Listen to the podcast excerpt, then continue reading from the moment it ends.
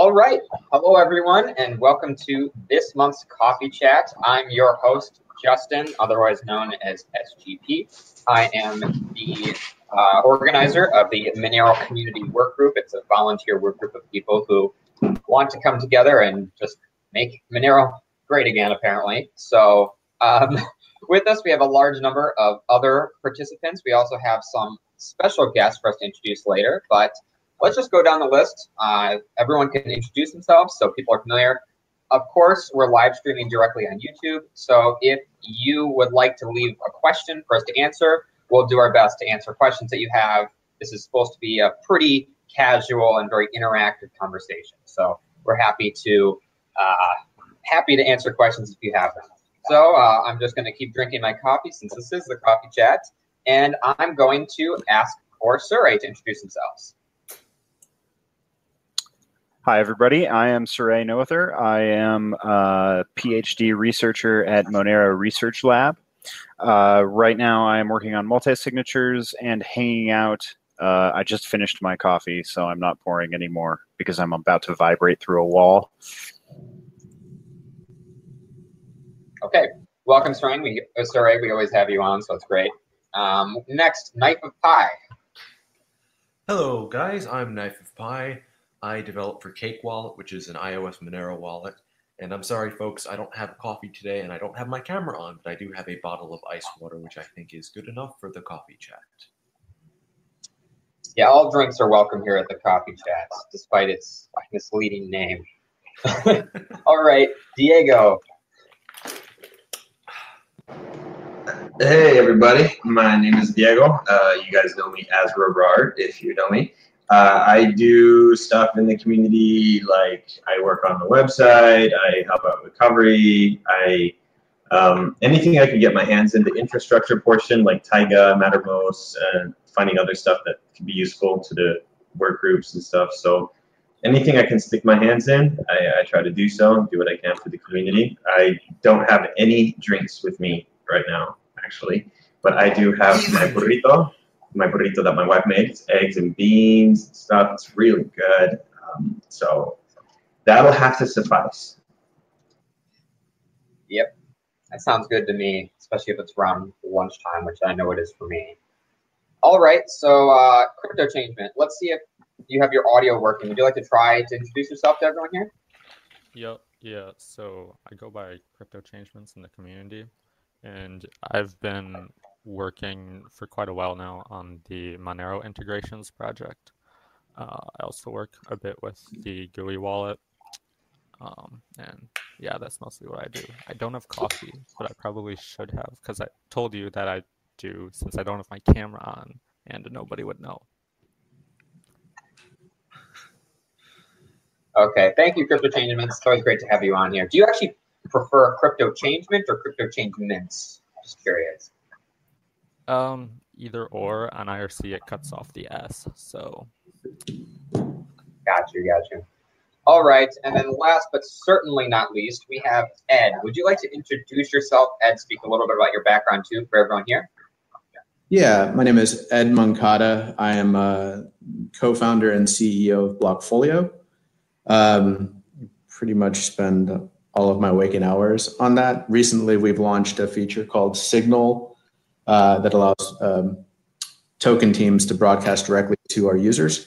And we've been working with the Monero outreach group, uh, you know, and helping Monero, uh, you know, update the Monero user base or token base uh, about developments that are going on in your ecosystem. Awesome. Yeah. So thank you for involving the Monero community in that. I know we are probably one of the stranger communities to work around since you couldn't just uh, have a direct PR contact that you could necessarily. There's no CEO. no, it's, it's it's actually been it's it's it's it's it's made us think a lot about how we're going to grow out the platform to kind of uh, build it around the, the, the decentralized needs of our ecosystem. I mean, it, it, Monero is not going to be the only one that that has this kind of unique structure. And so uh, I think there's going to be a lot of interesting uh, problems that we're going to need to solve uh, to, to really find a good fit for the for the product. So I'm curious. Uh, imagine that you wanted to have like Bitcoin represented in your Signal platform in, in some way. What would what do you think would be your process for reaching out to, I, I guess, important stakeholders that you feel would represent Bitcoin? Is that something you wouldn't want to touch? Like, how would you approach that situation? Yeah, we Bitcoin's an interesting one. We actually been uh, we, we've been kind of thinking about how we'd approach that. Our, our just in general right now, the way we've approached it is whoever's kind of pushing code, you know, to the GitHub or you know advancing the protocol. Uh, you know, these these are the kind of uh, uh, uh you know participants that we we usually go out for, and I guess we we, we talk to them, and and they they kind of authorize other team members to do broadcasting on behalf of uh, of the protocol.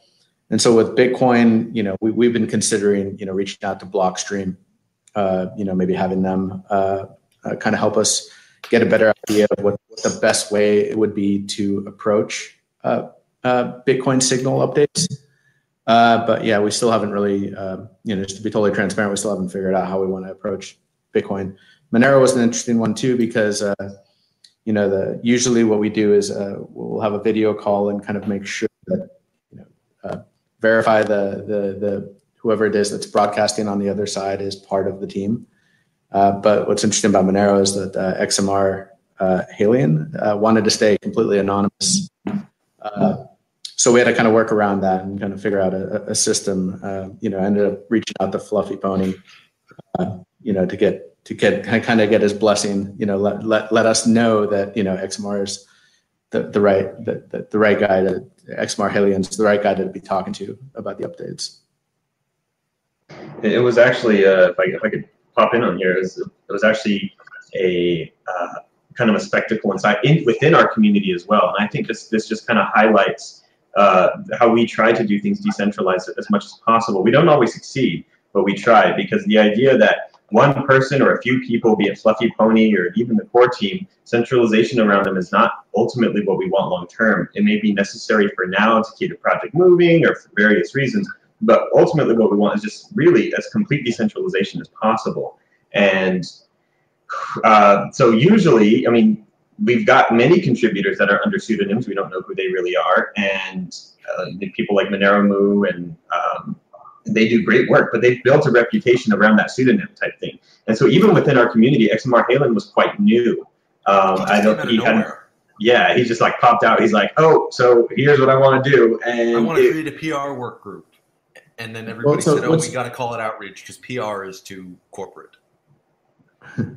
What's interesting about this is that that the way the way that we envision Signal working is we don't necessarily want one individual that's broadcasting updates that are going on protocols.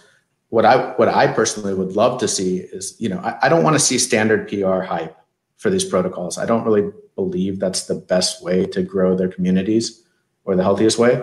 I'd love to see a, a kind of this platform become something where, you know, uh, you know, developers are, you know, a number of people have voices underneath the umbrella of, of a protocol, and that there's a number of different uh, relevant participants who are broadcasting updates, you know, whether it might be biz dev updates or uh, uh, protocol advancements, uh, you know, GitHub pushes, whatever it might be.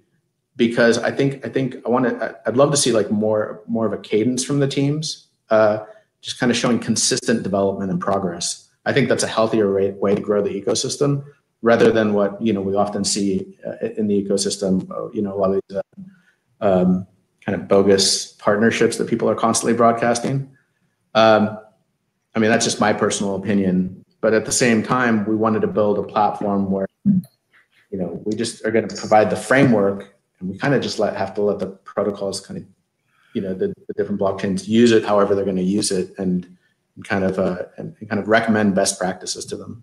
So. Right, and, and in this sense, I think it's really cool that you're working with Monero in this way, uh, because because Monero does try to do exactly that. We like we have these people responsible for outreach, these people responsible for code. I'm getting some echo from from you. Yeah, I muted um, him. He can unmute himself when he's ready to talk. Okay. Okay. Great.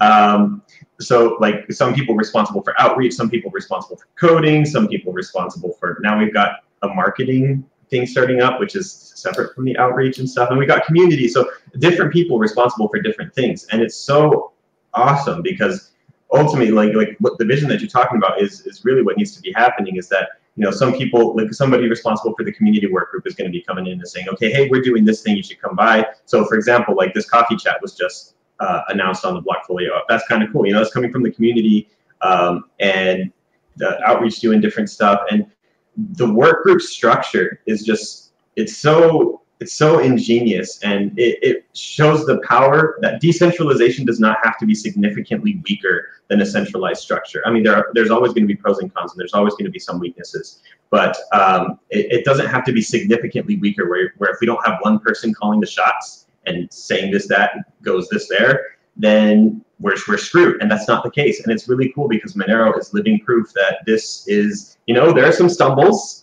uh, we we mess up sometimes, and sometimes communication is always isn't always as good as it could be. But we're we're chugging along, and we're not completely screwed yet. Yeah, I, think that's a good perspective. And with the Monero community work group, as you know, Diego, since you're you know, part of the organization team of the, the Monero work group, right?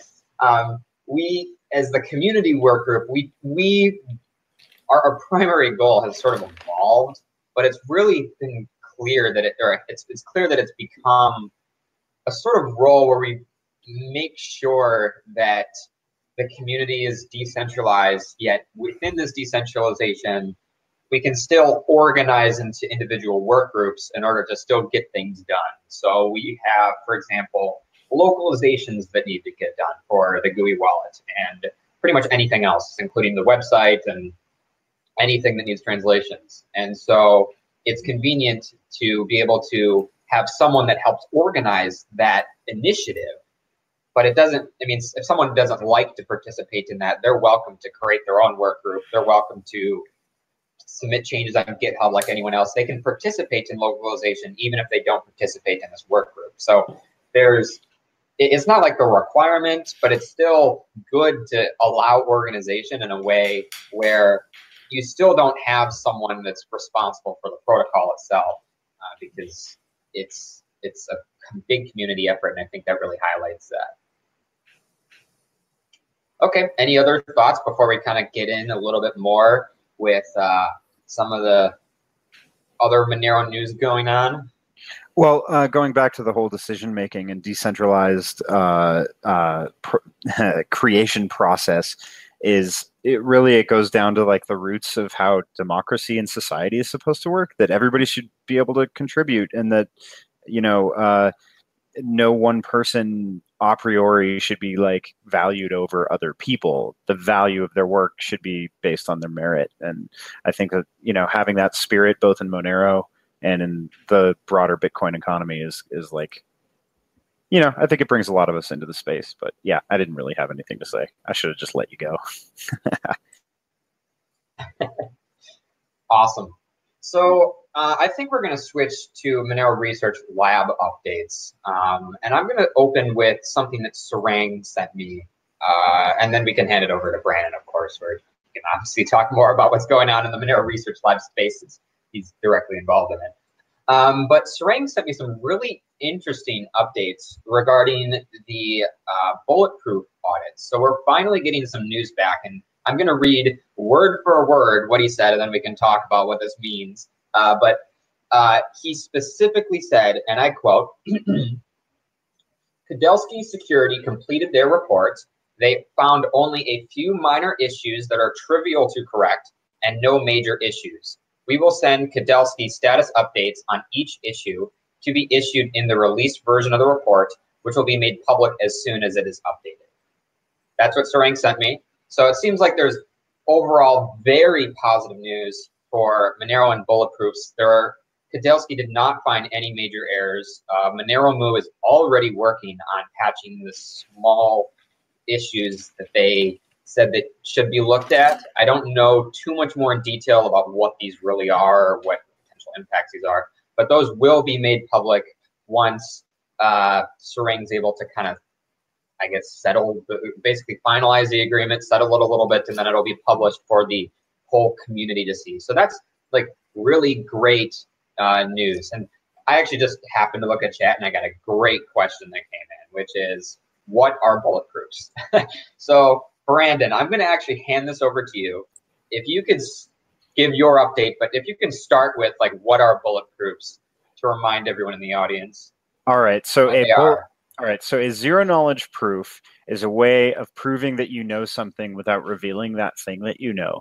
And it sounds kind of weird, right? But um, let's say that you want to prove that you have the key to a secret to, to a door, right? Um, but you don't want to show the key to anybody. Uh, so you kind of like have them step out of the room when you open the door um, with your secret key. Uh, and then you like do something behind the door to convince them when they've stepped out of the room that uh, uh, you actually have the key in the first place. A zero knowledge proof is a very formal way of saying, okay, I have this thing, but I'm not going to show it to you. Um, and bulletproofs are an extremely efficient uh, uh, way of evaluating um, zero knowledge proofs uh, or constructing zero knowledge proofs. Uh, and they use constructions that are based on arithmetic circuits or arithmetic circuits. Um, and essentially, uh, basically, if you visualize a big graph of arithmetic, if you can prove that you know something that starts down here and ends out and spits out at the top up here and you have the output if you want to prove that you know the input that corresponds to the output. Bulletproofs are just this short snappy really quick easy to prove zero knowledge proof of the pre-image of an arithmetic circuit. That's probably the shortest snappiest way i can say it. But really what it comes down to is for monero they are short, fast range proofs. And so they are going to be making our transactions much, much, much smaller and faster. Um, we coded it up earlier this year. I shouldn't say we because I was not involved in coding it up. moneromooo coded it up earlier this year. We got it audited. Kudelski just came back came back with uh, uh, their report. Um, no major problems with it. We did know of um, a malleability problem uh, that we were anticipating that they would like point out to us, um, but we didn't know of any possible exploits, and uh, they didn't see any exploits with it. So that's good news too. So really, what it comes down to is basically everything is shiny with bulletproofs. As far as we know, we still have two more auditing groups to finish. Um, but in the meantime, that suggests that at the next hard fork, uh, Monero transactions are going to be smaller, and so our transaction fees are going to be smaller and our network might speed up a little bit. Um, and in the meantime, you can rely on the safety of zero knowledge proofs instead of, well, I guess I our, our current range proofs. I think our current range proofs are also zero knowledge proofs. They are, they are zero knowledge. Yeah, yeah, yeah. So, so we're not really improving in that regard. We're just going speed in space. So there you I, go. I think, I think, if I'm not wrong, that bulletproofs have some kind of improved degree of quantum resistance. I am not going to make any claims about that. I do not know. Okay. Um, yeah. So, So yeah, so it looks like Brandon has probably just made his own quantum computer and is making a switch over to this bulletproof protocol that he knows can be compromised by his pre-existing quantum computer. This is a long con for you, is it, Brandon? You know it. That's the problem with like Exit Bug bounties, 2023. Yeah, yeah, exit scam 2023, but it's more going to be like 2020 30 because I'm going to live forever. Your quantum It's like real. mortality too. Oh yeah, it's like the real long con. so a question about bulletproofs is um, basically what, what I've heard. I'm not completely sure is that the fee algorithm is going to have to be uh, kind of restructured with the next fork with the multi-output uh, bulletproofs. Can you kind of clear that out for me? Um, Uh, yeah, so our current fee structures are going to be changing a little bit. Um, overall, our transactions are going to be smaller and faster, and so people should be paying less fees. Um, but in addition to that, due to the algorithmic, or I didn't want to say algorithmic, the data structures that are that are that come along equipped with bulletproofs, um, the uh, the fee structures weren't obvious to us at first. Um, so what we did is we kind of like defined this virtual size of a block or a transaction instead of the actual size of a transaction. We called it the weight, um, using both space and time. And then we did some like algebra tricks. And like in the end, what we ended up deciding on is basically fees are going to be proportional to outputs. So if you send 17 outputs, you're going to be sending 17 times the amount of fees as if you send one output per transaction. Um, and it's pretty simple, but we're going to be scaling them down so that in total they don't cost quite so much. I believe ArticMine is working out the formulas in more detail. Um, at least this is what I recall from the last conversation I had about this. So that's yeah. weird to me. Uh, if you're directly comparing it to the number of outputs, okay, I kind of changed my mind in the process of saying this. I was going to say, does that take or reduce the incentive for mining pools, exchanges to batch transactions? But I changed my mind because you have a change output, so it would still have an incentive to batch transactions. Yeah, and it turns out that if you do it the way that we're doing it, um, you sort of undercompensate miners if they're doing really, really big transactions, and you sort of overcompensate miners for doing really, really small transactions. But the effect is so tiny that to call it an incentive is probably not fair.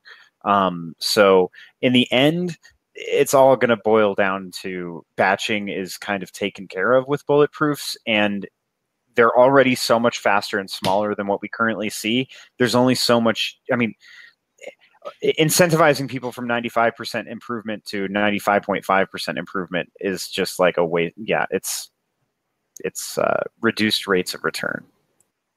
I, and I think I think this is a, a, an issue for a lot of people that they don't quite understand it. Like, well, if bulletproofs are going to reduce the size by 80%, why wouldn't fees be reduced by 80%? And for sure, we're going to see fee reduction, but it may not be as big as some people think. And people just don't understand that, that uh, especially Monero is so multifaceted. For example, uh, it, yes, the size of the transaction matters, and range proofs right now are the biggest. Uh, but uh, once range proofs are not the biggest, it's going to be ring signatures after bullet proofs. They're going to be the biggest part of the transaction. And so, and even even then, uh, the size of the transaction isn't the only thing we have to take into account. We also have to take into account how long it takes to verify the, uh, the transaction, uh, verifying all these proofs and stuff that each computer does when you download it from a full node. So just because, like, if he, if we set the fee structure, we have to set it from the the most expensive part of the transaction, whether that's verification or or size. So right now, uh, verification's down here, size is up here, so we have to set fees up here. And then with bulletproofs, it's going to go down, but verification, I mean, it's going to improve some from what I understand, but it's still going to be higher. So, but so we can't adjust the fee all the way down here. We have to meet the uh, the verification time now in terms of fees because now that's the most expensive part of the transaction. So it's not just one thing. It's not just one facet of any given transaction that determines the fees. There's so many of this stuff, so much of this stuff working together, and all of this stuff has to be considered because Otherwise, you just find, I mean, I wouldn't call them exploits, but you'd find ways that people can kind of take advantage of, oh, uh, of the protocol. That's um, one hundred. This is all one hundred percent correct. Uh, what Diego just said about space and time is how we kind of like define a virtual block or virtual size, right? And so you have to take both of them into account in order to fairly compensate people. Sorry to interrupt, Diego. That's all for me. I, yeah, so I have a quick question. Um, or this is actually not a very quick question, so I apologize. Uh, so we're reducing the block size, or we're reducing the transaction sizes, and the verification time is also decreasing more than was originally anticipated. So it's all very good news in general with bulletproofs. Uh, and I know that there's an opportunity, whether the community decides to take it or not, to increase ring sizes to increase privacy as a result? And how much should it be increased? I assume that no one wants to fill the all of the savings with additional ring sizes.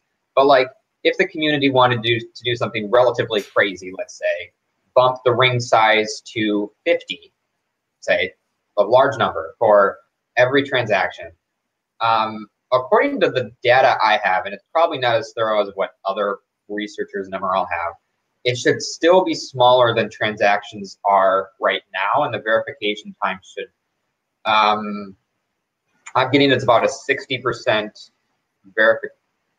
No, okay, never mind. Verification time increases a lot Um, Yeah, with, with a ring size 50, that would be a long verification time. Uh, the numbers that I was expecting, we might be able to get up to like ring size 16 or 17 or something like that right now. But the important thing, one important thing, is that that breaks the ring size barrier for sublinear ring signatures uh, for Ruffing. And this is uh, Tim Ruffing's uh, sublinear se- scheme based on Bootle's signatures from earlier last year.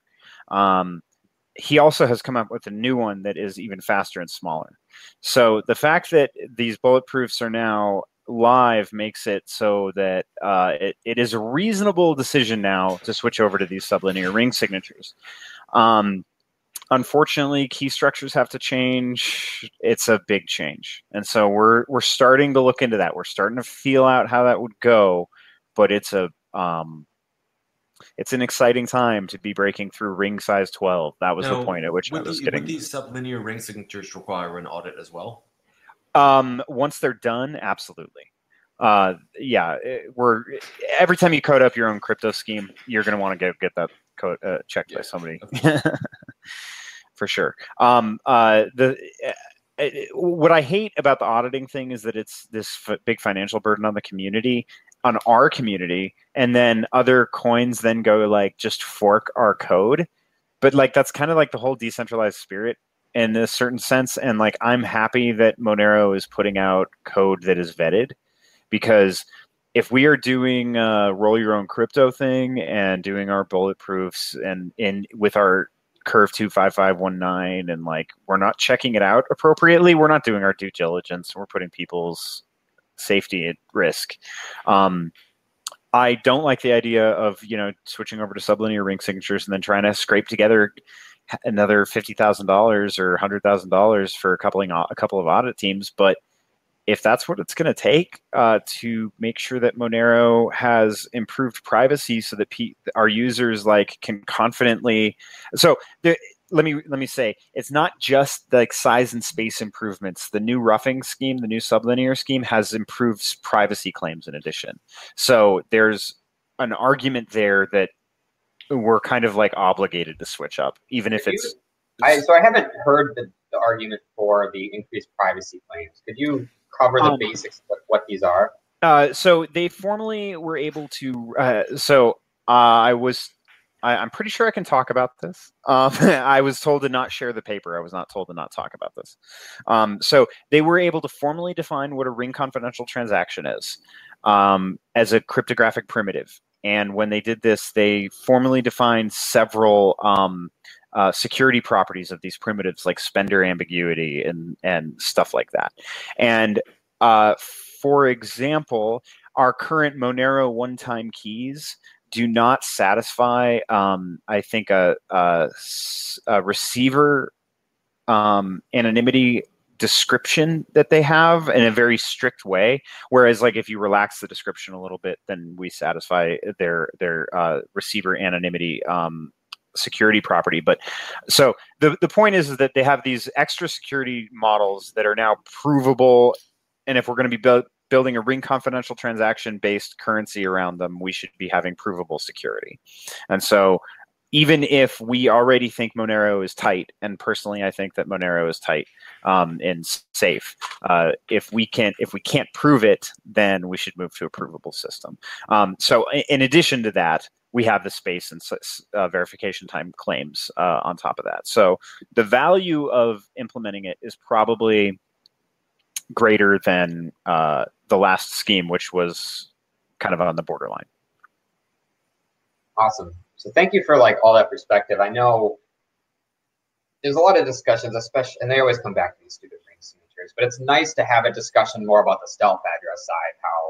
How, um, yes, we make the claims that you don't know what the recipient is, but it um, it definitely would be nice to move to a provable system where you can prove explicitly that they don't have access to this information. So that's that's something I was not aware of in this uh, this Ruffing aspect you explained. So it's good that the community is sort of aware of that because, um, yeah, I think that's a new perspective, at least to most people. Yeah, I've also been really trying to not blab my mouth about it too much until I really understand the thorough the the depth of this paper. Um, it's it's a good paper. It's a really good scheme. It's very clever, um, which oftentimes is not a compliment. Calling something clever in cryptography, um, but I like it a lot, and so I want to make sure that I don't misspeak. Also, the last time that we talked about sublinear ring signatures last year, um, I was like, "Oh, they're logarithmically sized. That means like we could do like a hundred thousand ring members for the same size as like you know this." and that's true but like verification time will be 100000 times what we're currently seeing so like that's not help that's not a helpful observation right so i want to make sure that i don't um oversell it Gotcha. Yeah. So yeah, so that's awesome though. So that's good to hear. So do you anticipate uh, that you will push for a larger ring size for the fall? Do you anticipate that you might encourage like 10 or 15 as a, an appropriate ring size? i i personally think at this point um okay i'm literally doing calculations right now on churn to inform that decision so i don't know um, I'm really there- looking forward to that data. there, there, there's a good argument to be made that a larger ring size always produces better anonymity with like no end in sight. And so really you have to ask yourself what costs are you willing to pay? Um, there's also an argument to be made based on some of these formulas that I'm looking at that it's possible that I can like look at the point at which the gain is negligible and then maybe I can be like, oh well, once we're past 22, we can just call it quits. And if we if we can get up to 22, like man, that's so close to seven right now. Like for triple our current verification time, we can just like call it quits for ring size forever. Like really? I mean, that sound that's tempting to me. But then like if I said that out loud, I'm sure like Smooth would like start yelling at me about like costs to the blockchain. But Aeon Coin can do what they want, and we can do what we want, right? Awesome.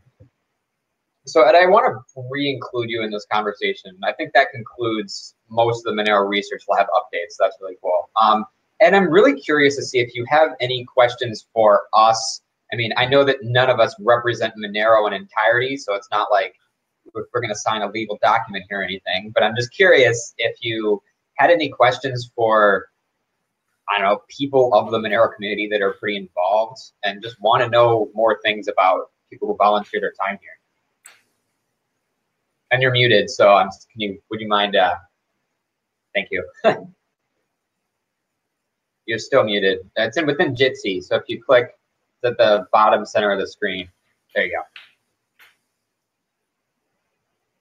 You're good now, I think. okay, uh, now I think your computer is muted.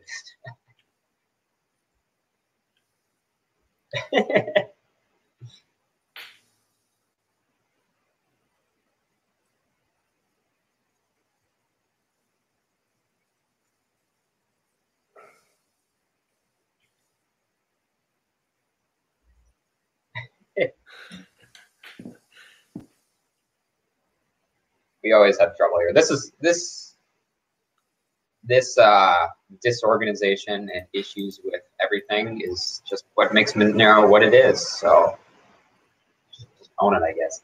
Um, Yeah, Yeah, maybe so- try, maybe yeah, try restarting the program or something. yeah. Right. I mean, feel free to. Let's go. Looks, yeah, looks like he's trying to restart it. So um, once he can jump back in and uh, interrupt us at any time. Uh, is there any other thing, conversations that people need to have? I have one big one I'd like to save for a little later. So Sure, I, I I have a little one. Uh, I don't know if people have been. I, I don't normally keep a whole lot of tabs on the rest of the cryptocurrency space. I like Monero; it's pretty chill, and I don't. I have a life, you know what I'm saying. But uh, one thing that did catch my attention because it was getting going all over the place was uh, the nano cryptocurrency was giving a lot of money to the Venezuelan people, and the fact that it's a feeless currency, and whatever you think of nano, I, I honestly don't care. Uh, it's a the fact that it's a feeless currency is making a big deal for the Venezuelan people because um, the like the, the minimum wage there is a few dollars per month. And so what made what 50 cents is to us uh, to send a Monero transaction is actually uh, quite a bit of money back for them, a week or two weeks worth of wages, and it and it and that to me just really shows me the um, the necessity to optimize as much as possible the uh, the blockchain on chain and stuff like that, and, and to make things as, as big as possible because some some people aren't as rich as first world and these, these things make a massive difference. And monero might just be unusable for that people group and that might be one of the people groups that need monero the most so just i don't know that just any thoughts on that real quick and then we'll, we'll jump back to to ed sorry Can you guys hear me now? Yes, we can. All right, great. Sorry about that. Yes, we can hear you. No worries. So, same exact question then. Uh, what questions do you have for us here? Is there anything that you want to focus the conversation on? Uh, so yeah, I mean, uh, you know, kind of uh, better understanding about,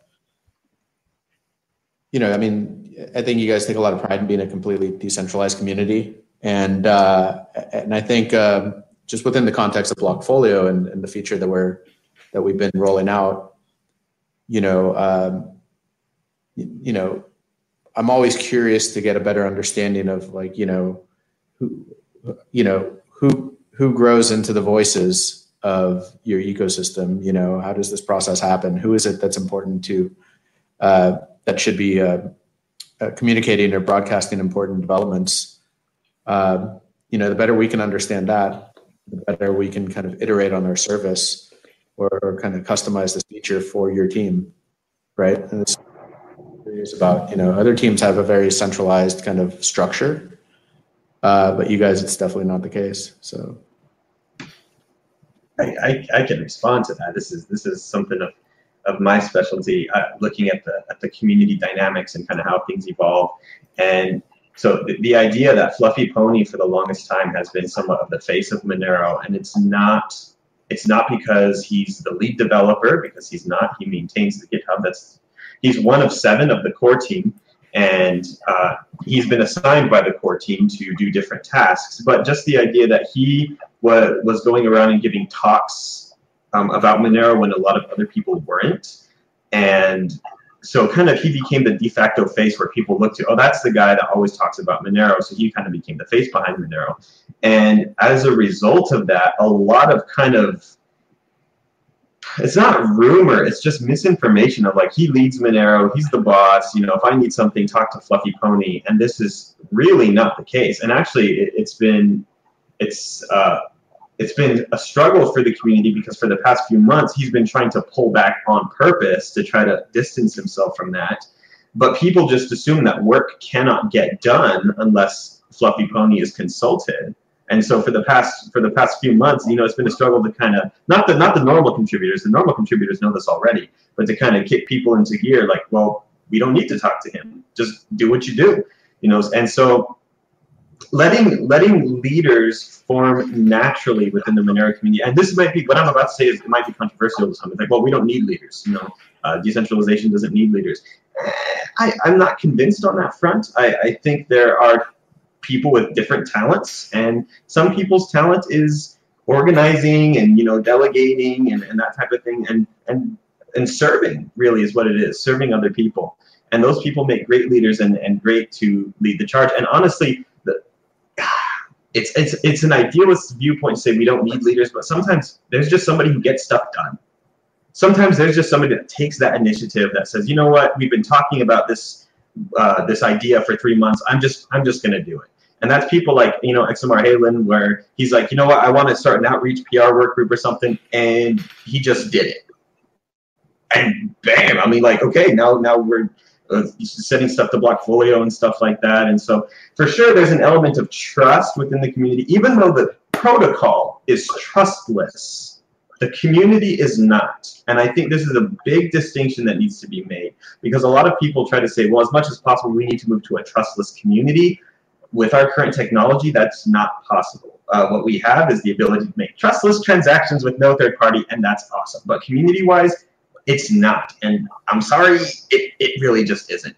And so, you know, in terms of well, who pushes stuff to Blockfolio, who who who can do it, in an ideal world, you would say anybody can do it because in an ideal world, nobody would be trying to hurt the coin, the protocol, drag us down, whatever.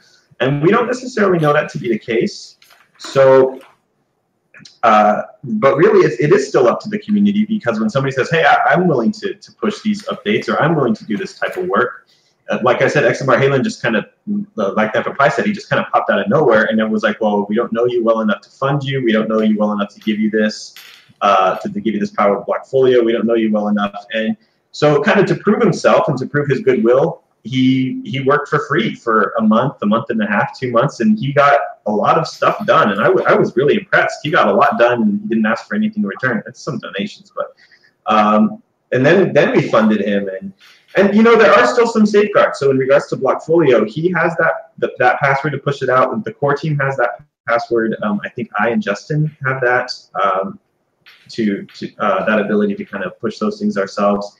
And we're still feeling him out. I have great feelings about xmrhaelan. I think he's done great work, but we're still kind of feeling him out as a community, and and uh, he's not super super entrenched and ingrained there. And I think that's the that. Sorry, I rambled for way too long, but I think that's the, the thing to to really understand is that community is very hard to decentralize. Trust within people is uh, is very hard to decentralize. When we have a very narrow focus, it can be it's still difficult, but it's easier. And the narrow focus that we have in Monero is transactions privately and without any third party. When, within that scope, trustlessness is doable.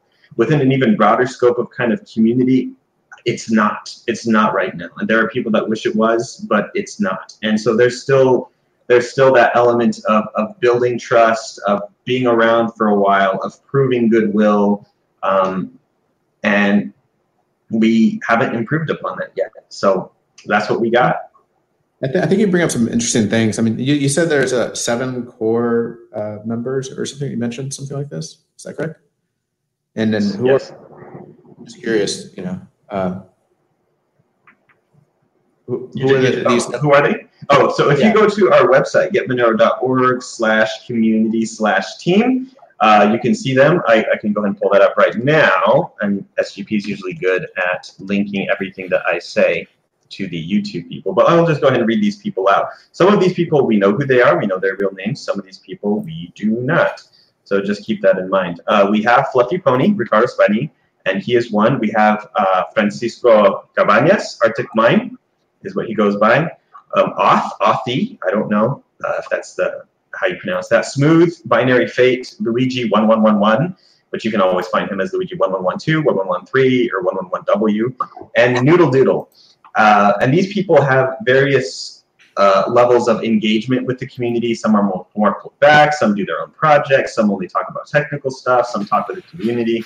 Um, and so they, they all do different things. Um, and it's actually good, in my opinion, that some are kind of pulled back and doing their own stuff. So they're not so entrenched in the day to day that they're blinded when bigger decisions uh, kind of have to be made. And but the big thing is they're nobody's boss. Really, the core team is there because we want a decentralized world, but we live in a centralized reality. For example, somebody has to own a domain name. You can't just give it to a community, the domain name getmonero.org. So we would rather some trusted people be able to, uh, people trusted by the community and have already proved their goodwill, to be able to hold these types of assets. So their, their job is primarily to bridge the decentralized world we're trying to bring about with the centralized world that we currently live in, this reality that we actually live in. And so they, are in charge of different things like um, operating the forum funding system, uh, using the general fund for their discretion, stuff like that. And uh, so no, not, not one of them is in charge or is the leader or tells anybody what to do. Uh, if I wanted to say, you know what, I'm going to make a different Monero website, I could go ahead and do that. Uh, the community would have to trust me that the binaries that I link to are not malicious and that the information is good. And the reason getmonero.org is trusted is because it's vetted by the community, it's open source, and it's um, it's vetted by the core team as well. Um, so that that type of stuff. So, for instance, you know the way that the way that that structure is, you have seven core people that kind of like are doing you know, fa- fairly important things that that that you need this sort of uh, trustless group or this this trusted group to do. And uh, you know, we're still kind of we're building this communication platform from the ground up for this ecosystem, right? And so, kind of hearing that, my my feeling would be like, well, maybe we should have those seven people vote on who actually gets the voice, you know, or what you know, or approve. It's it's, it's like a board that approves. Uh, you know, anybody can apply to have a broadcasting voice for Monero under Signal. Uh, you would still have this trusted group that would kind of you know uh, agree yeah, I, almost verifying if somebody's going to be malicious or not, and that they've they've kind of earned their spot to have that voice, right? And and and I think each protocol, like as as as these protocols kind of like evolve or, or, or develop and the ecosystem grows, I don't think this is going to be the only time we would kind of like uh, consider something like this. But I mean, I think this is pretty interesting how you guys have this. You know, I don't, I personally don't like Blockfolio being in the spot where it chooses who the gatekeepers are, right? I would rather the, the you know the, the, the protocols and then the communities decide who they are. I think that's a better approach, right? It just happens to be like you're saying in the beginning in the first version in our MVP. This is going to be how, how we have to do it in order to of deliver a usable product. But uh, you know, I think uh, what where we want to go with Signal, I think is is is, is more along the lines of like actually um, doing something that that that that is that is going to be a product that delivers on the future that we all see. You know, kind of uh, growing. Yeah, I, I think I think that um, even decentralized communities have some way of self-organizing, whether there's some formal process or not. So if you especially have small projects, if, if you're with if you're Blockfolio and you're reaching out to smaller projects, it's probably pretty clear that even though they want to be as decentralized as possible. They likely still have, especially uh, people in that sort of core team like capacity that have a significant amount of voice, and the people involved in that community likely are comfortable deferring to their opinion for the majority of, of matters that they would have. Um, if you have larger communities, uh, like perhaps Monero size or larger, typically those, if they truly have decentralization as, as a key priority for them. They're not organized with a side company on the side you can speak with directly. Generally, the community will have some other way of just organizing. Uh, in Monero's case, it's the work groups. So it, it definitely takes more work to sort of find these people in the first place. And that's something that as our community work group, we're trying to make it easier for people to contact the relevant sort of people a little bit easier. But even decentralized communities typically will essentially make their own and hierarchy is the wrong word because there's not one person that necessarily has the final decision on anything but they'll make these hierarchies of organization where someone will take on some certain responsibilities especially for open source projects you are heavily reliant on people who volunteer their time and who just take their initiative to do things so the best way for you to find people to speak with that the community likely feel the most comfortable with. Look for the people that have consistently stepped up to take the initiative to do something and have continued like working on what they said they would do. And I know right. that is pretty vague, unfortunately. I would, uh, but in general, uh, that's the sort of idea you can typically go with. I, I know, like even with the Monero community, if you just went on our website, uh, like the Get Monero website, they have like a Hangouts page to say where people or a lot of the community often spends time. You could probably have just showed up and be like, "Hey, I work for Blockfolio. We're looking for Monero influencers that the community generally has a positive view on." And I think it, it might take you a little bit longer than sending an email directly to a company, but I think it still would not be too difficult to find large influencers in the space. Um, and I think that is probably similar for any of these uh, communities. So I think that's my recommendation. Yeah, no, no, I appreciate that. I mean, it kind of, it kind of highlights one of the challenges that we have because I mean, that just it just requires added effort to kind of uh, to to really kind of uh, uh, something that's great for these decentralized communities that's really effective. Uh, you know, kind of for the decentralized nature uh, you know, at the same time, trying to balance that with like, we want to build this framework, this communication platform that can scale and that we can get, you know, thousands of protocols on here that we, you know, anticipate are going to need this channel. And so, uh, you know, we only have so much bandwidth, and so like we've actually toyed around with the idea of like uh, creating some sort of advisory council and inviting some of the like key decentralized communities to kind of come in and meet with us uh, over a period of a couple of days and help us kind of figure out what's the best way to design our platform uh, to kind of anticipate their needs and cater to their needs. Um, you know, because at the end of the day, like we, we really do want like a kind of I think our goal is to to to kind of build this communication platform from the ground up that services the needs of these decentralized communities. And uh, I, I, think the communication platforms that exist today, uh, they, they don't they don't really um, do that that well. I mean, there's a lot of they're they're gamed often. There's a lot of noise in them, and uh, and we want to find some way to kind of uh, uh, get rid of all the noise and just have uh, quality key information, substantial information about what's going on with these protocols. I mean, that's that's that's the objective. Yeah. One potential thought. Um, it might be this is kind of a roundabout way to perhaps get involved in, in a lot of these communities, but it might be good for a long-term vision. If you just show up and start talking to people in these communities, it might be worth your time to talk about or ask these communities how they sort of organize a little bit because that's mm-hmm. ultimately how you sort of want to pick the people that represent themselves on your platform or represent these communities on your platform. So if I mean one of our goals is not like we're sort of still in the process of codifying that kind of ourselves here where we're trying to make things like as a community we want to make, make things as easy for all the influencers including companies like Blockfolio or other companies that are perhaps less open to the idea of working with decentralized communities that we want to be easy. We, we still want to make it as easy as possible for them while keeping as many of our principles as possible. So I think if it might be worth your time to sort of open that conversation with some of these communities, depending on how you really want to communicate with them. But it might, um, it may be worth the effort. It's just an idea out there. Yeah, no, no, no. I, I, I definitely, I, I think this. I'm actually really happy that I was on this show with you guys because no, it actually it make. I'm walking. I'm definitely gonna walk away from this. Like I realize I'm gonna we're gonna have to do a lot more studying about Monero and kind of your needs. You know, because I know I think you guys kind of are are sort of like you know you are very much pioneers. You know, in a number of ways. Uh, and I think I think you guys, you know, you, you really are passionate about the decentralization. I mean, a lot of other uh, projects say they are, but they're not really.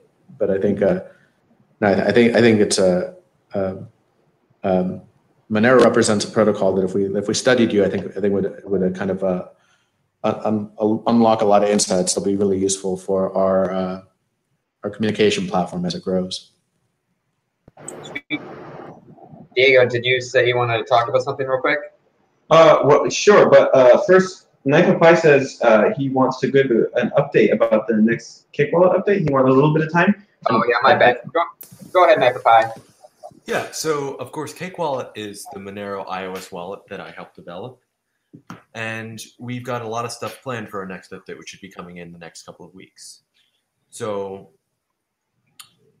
We've been doing this wallet for a long time, but we still haven't implemented some of the latest features like sub addresses, which is one of the key points of our next update.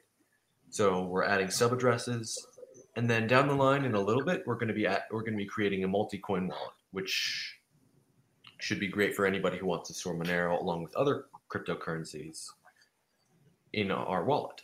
So that's pretty much all, but we are also doing a redesign of the wallet, which should be great. We'll have some pictures of that up on r slash Monero in the next few days, if all goes right. So stay tuned. Cool. Yeah, Anything else you want to add?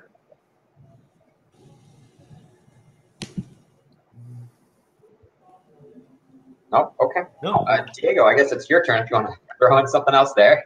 Sure. Uh, my turn is a is an oxymoron because it always seems like it's my turn. But I just wanted to talk about a couple of the questions that have. I, mean, I know I know we're really running short on time here, but there were a couple of questions asked by Neon four five six seven eight nine in the chat, and he just wanted, and so maybe we won't have time to go super in depth into this type of stuff, but he wanted to know uh, what what does Lightning, the Lightning network, look like for Monero? Will it be helpful? Will it be beneficial? Um, does anybody have any have any insights onto that. It's enlightening that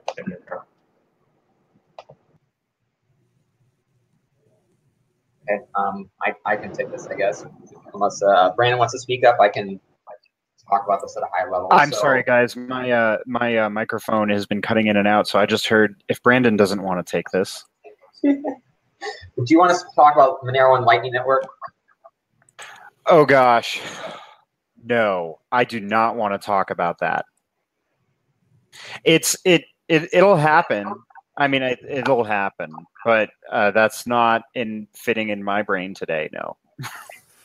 Yeah. I believe I saw a paper about something called Bolt, which was a more anonymous version of Lightning Network that would have been compatible with Monero. But I don't really have a full understanding of it since I didn't have that much time to read it. I, I think one of the most important things to remember about Lightning Network is that because it's a second layer solution, it's only going to be as strong, as private, and as anonymous ultimately as its first layer. And uh, I mean that that is a, that is a very loaded statement with many many asterisks. But that's kind of what it boils down to: is that if your base layer is not fungible, then you're really going to run into unexpected problems with a Lightning network down the line. They say, oh, well, this is going to add privacy. This is going to, like, for Bitcoin, this is going to add privacy for Bitcoin. This is going to add this type. Of, well, you're still settling on a main chain that is not fungible and on a main chain that is not private. So you can only do so much um, with, with a second layer solution. Uh, and let's say you go from here to here with, you know, with Monero, you're already starting up here, and you can go just that that much higher with something like Lightning Network. So it really it really helps Monero, in my opinion, a lot more than it would help Bitcoin. Um, but um, you know, there, there, if you just Google Lightning Network, I am sure you will find a debate about how useful it is actually going to be. Period for anyone and everyone. There's different opinions around that whole thing, uh, and we definitely don't have time to get into that right now. Uh, but that, that's my little spiel about that. Um, and Yeah. he had one more question. Oh, If you had something, yeah, go for it, Justin.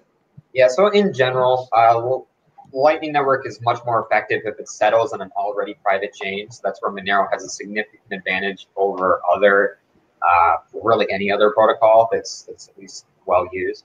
Um, and so you can think of Lightning Network as mainly providing the benefits of efficiency. It uh, adds some trust uh, instead of just relying on the broad Monero ecosystem to settle transactions. You have some additional trust in the people operating the Lightning Network, which will inevitably be smaller since it's a subset essentially. But in general, if you're making smaller transactions, if you're making everyday transactions, what I would consider low risk transactions, then I think Lightning Network and Monero really fit well together for the vast majority of typical use cases. Not every use case, but uh, normal use cases. And if you did have a, a, strict use case, you can always just use Monero directly at a slightly greater cost. Now, um, there are some really cool things you can do with Lightning. You can have like Monero, and then as a side chain, you basically have Lightning, and you can throw Tumblebit in with there too. And so the good thing you can you can kind of think of these side chains as things you can match and put piece together to sort of meet the use case that you specifically have. It adds for a lot greater flexibility. So with Monero, I know the community is generally very open to having a lot of these second layer solutions. I mean, Tari is an example of a side chain that's trying to build a lot of other solutions on top or in conjunction with Monero. So that's just an example where I think there's a pretty bright future to look forward there, but it's not something that we're going to see extremely immediately, especially when we have these other on-chain uh, improvements that are essentially taking priority at the moment. But these off-chain solutions are still very promising. Each of them has their own set of advantages and disadvantages. You can kind of work them together use them in different ways to meet much more niche use cases. That's that's a big reason why it's cool. And for the sake of going over time, um, like at risk of going over time, and I know we already are. So if anyone needs to leave, we can salute you off. But I have one more important news. I would. Oh, okay, Brandon. Bye, bye, Brandon. Um, I have one more important news. I think we want to talk about real quick. So Coinbase recently stated that they were exploring the option of adding support for Basic Attention Token, Stellar Lumens, Zcash, and Zero X. And I, we don't have time to talk about like all of these. You can have your opinion on what was included, what was excluded. Obviously, probably everyone here wishes Monero was included at least in some part, in some way. But the really relevant one for us is mostly the Zcash potential inclusion. And so I wanted to get a little bit of thoughts on that. Uh, now, to be clear, in the announcement, Coinbase specifically said that they plan on they're they're mostly focusing only on including transparent transactions with Zcash, not shielded. This is the same thing Gemini currently does, and so is this a? I mean, I'm sure in many ways it's a good thing for Zcash, but is it also like what potential is there for it to still be negative for them if, if we just they keep furthering adoption or entrenching their support structure on these transparent addresses? Does it make it harder for them in the future? And I don't know. What, is it good for Monero because it still helps the community? Is it good for privacy in general? What are the, what are the general This is detrimental to Zcash, in my opinion, because if you have the most user-friendly applications in the space, and make no mistake, user-friendliness, user experience is the thing that any of the regular people are using. They are not using the Monero GUI. They are not using any of this stuff. They are using things like Coinbase. They are using things that make it stupid, stupid simple for them to do anything. And very few people are doing using anything else. And very few people will ever use anything else. This is this is a massive point. Um, and so if all of the current user-friendly implementations of Zcash only support transparent transactions, this is going to just further and further decrease the amount of shielded transactions that they're going to see um, used. And if it ever scales to mass adoption, pretty much all of it will be transparent transactions. This is, I think, it's exciting for Zcash in some ways, uh, and it's exciting for privacy in some ways because it gets the idea of privacy coins into people's minds as not being just completely awful, which is great because they're not. Um, but in terms of the actual implementation of Zcash and Zcash as it is today, I think this will prove to be detrimental because it sets a precedent by Gemini, by Coinbase, that uh, transparent transactions are what we're all comfortable with as a community, as a global community, and so that's kind of what we're going to be using. And so it's not as big of a step ahead for privacy coins as people like to think. It's not as big of a step ahead for Zcash as people like to think. In fact, I think down the line it will ultimately be detrimental. So do you think we have a Zcash community will fall into a certain risk? Uh, I suppose two major risks. So if people who operate on Coinbase use the shielded um, the shielded system, do you think their account will eventually be at risk? And thanks for coming here to get today's crypto changements. I know we're going over, so I appreciate you being here. So, do you think that one major risk is that uh, that they will essentially treat money that recently comes from the shielded pool as essentially tainted? And do you think that ultimately Zcash has uh, put itself at the wills of these large exchanges such as Gemini, such as Coinbase, to uh, that, these these systems are large enough that there are a significant amount of this network's ecosystem that they essentially cannot move towards making better privacy improvements unless these exchanges either agree or are able to support them. Like like I know with Monero we we sort of have a similar uh, we, we still are at a similar risk, um, but we at least have the situation now where the exchanges currently support uh, at least the network agreed level of privacy, right? So, uh, do you think that there'll be a it will actually hurt their development? It's hard for me to necessarily. I don't know. The, the fact that you even asked that first question uh, is is it going to hurt them because it's going to because Coinbase has the ability to say, well, we're going to view shielded transactions as tainted. The fact that that is even a question to begin with already shows the failure of Zcash fungibility. And, and I want to make, throw a disclaimer out there to maybe to the shock of some people. I really like Zcash and I support Zcash existing. Um, in the same way that somebody needs to have the initiative to get something done, Zcash made brand new cryptography, and some people would say, well, they shouldn't have launched it so soon. But it's got to get vetted somehow, and they decided to vet it through uh, putting it and making it an actual product with money behind it and stuff like that. And even if they go down in flames, um, then and heck, even if Monero goes down in flames, the important thing is that we furthered privacy. We, we, we built a foundation for other people to build on top of that. So with that disclaimer in mind, um, the, the fact, yes, the fact that you even asked that first question already shows the failure of Zcash fungibility to me. That if, if the answer is well, it's up to them. It depends on them whether or not they're going to blacklist this type of stuff. That that's a failure. That's already a failure.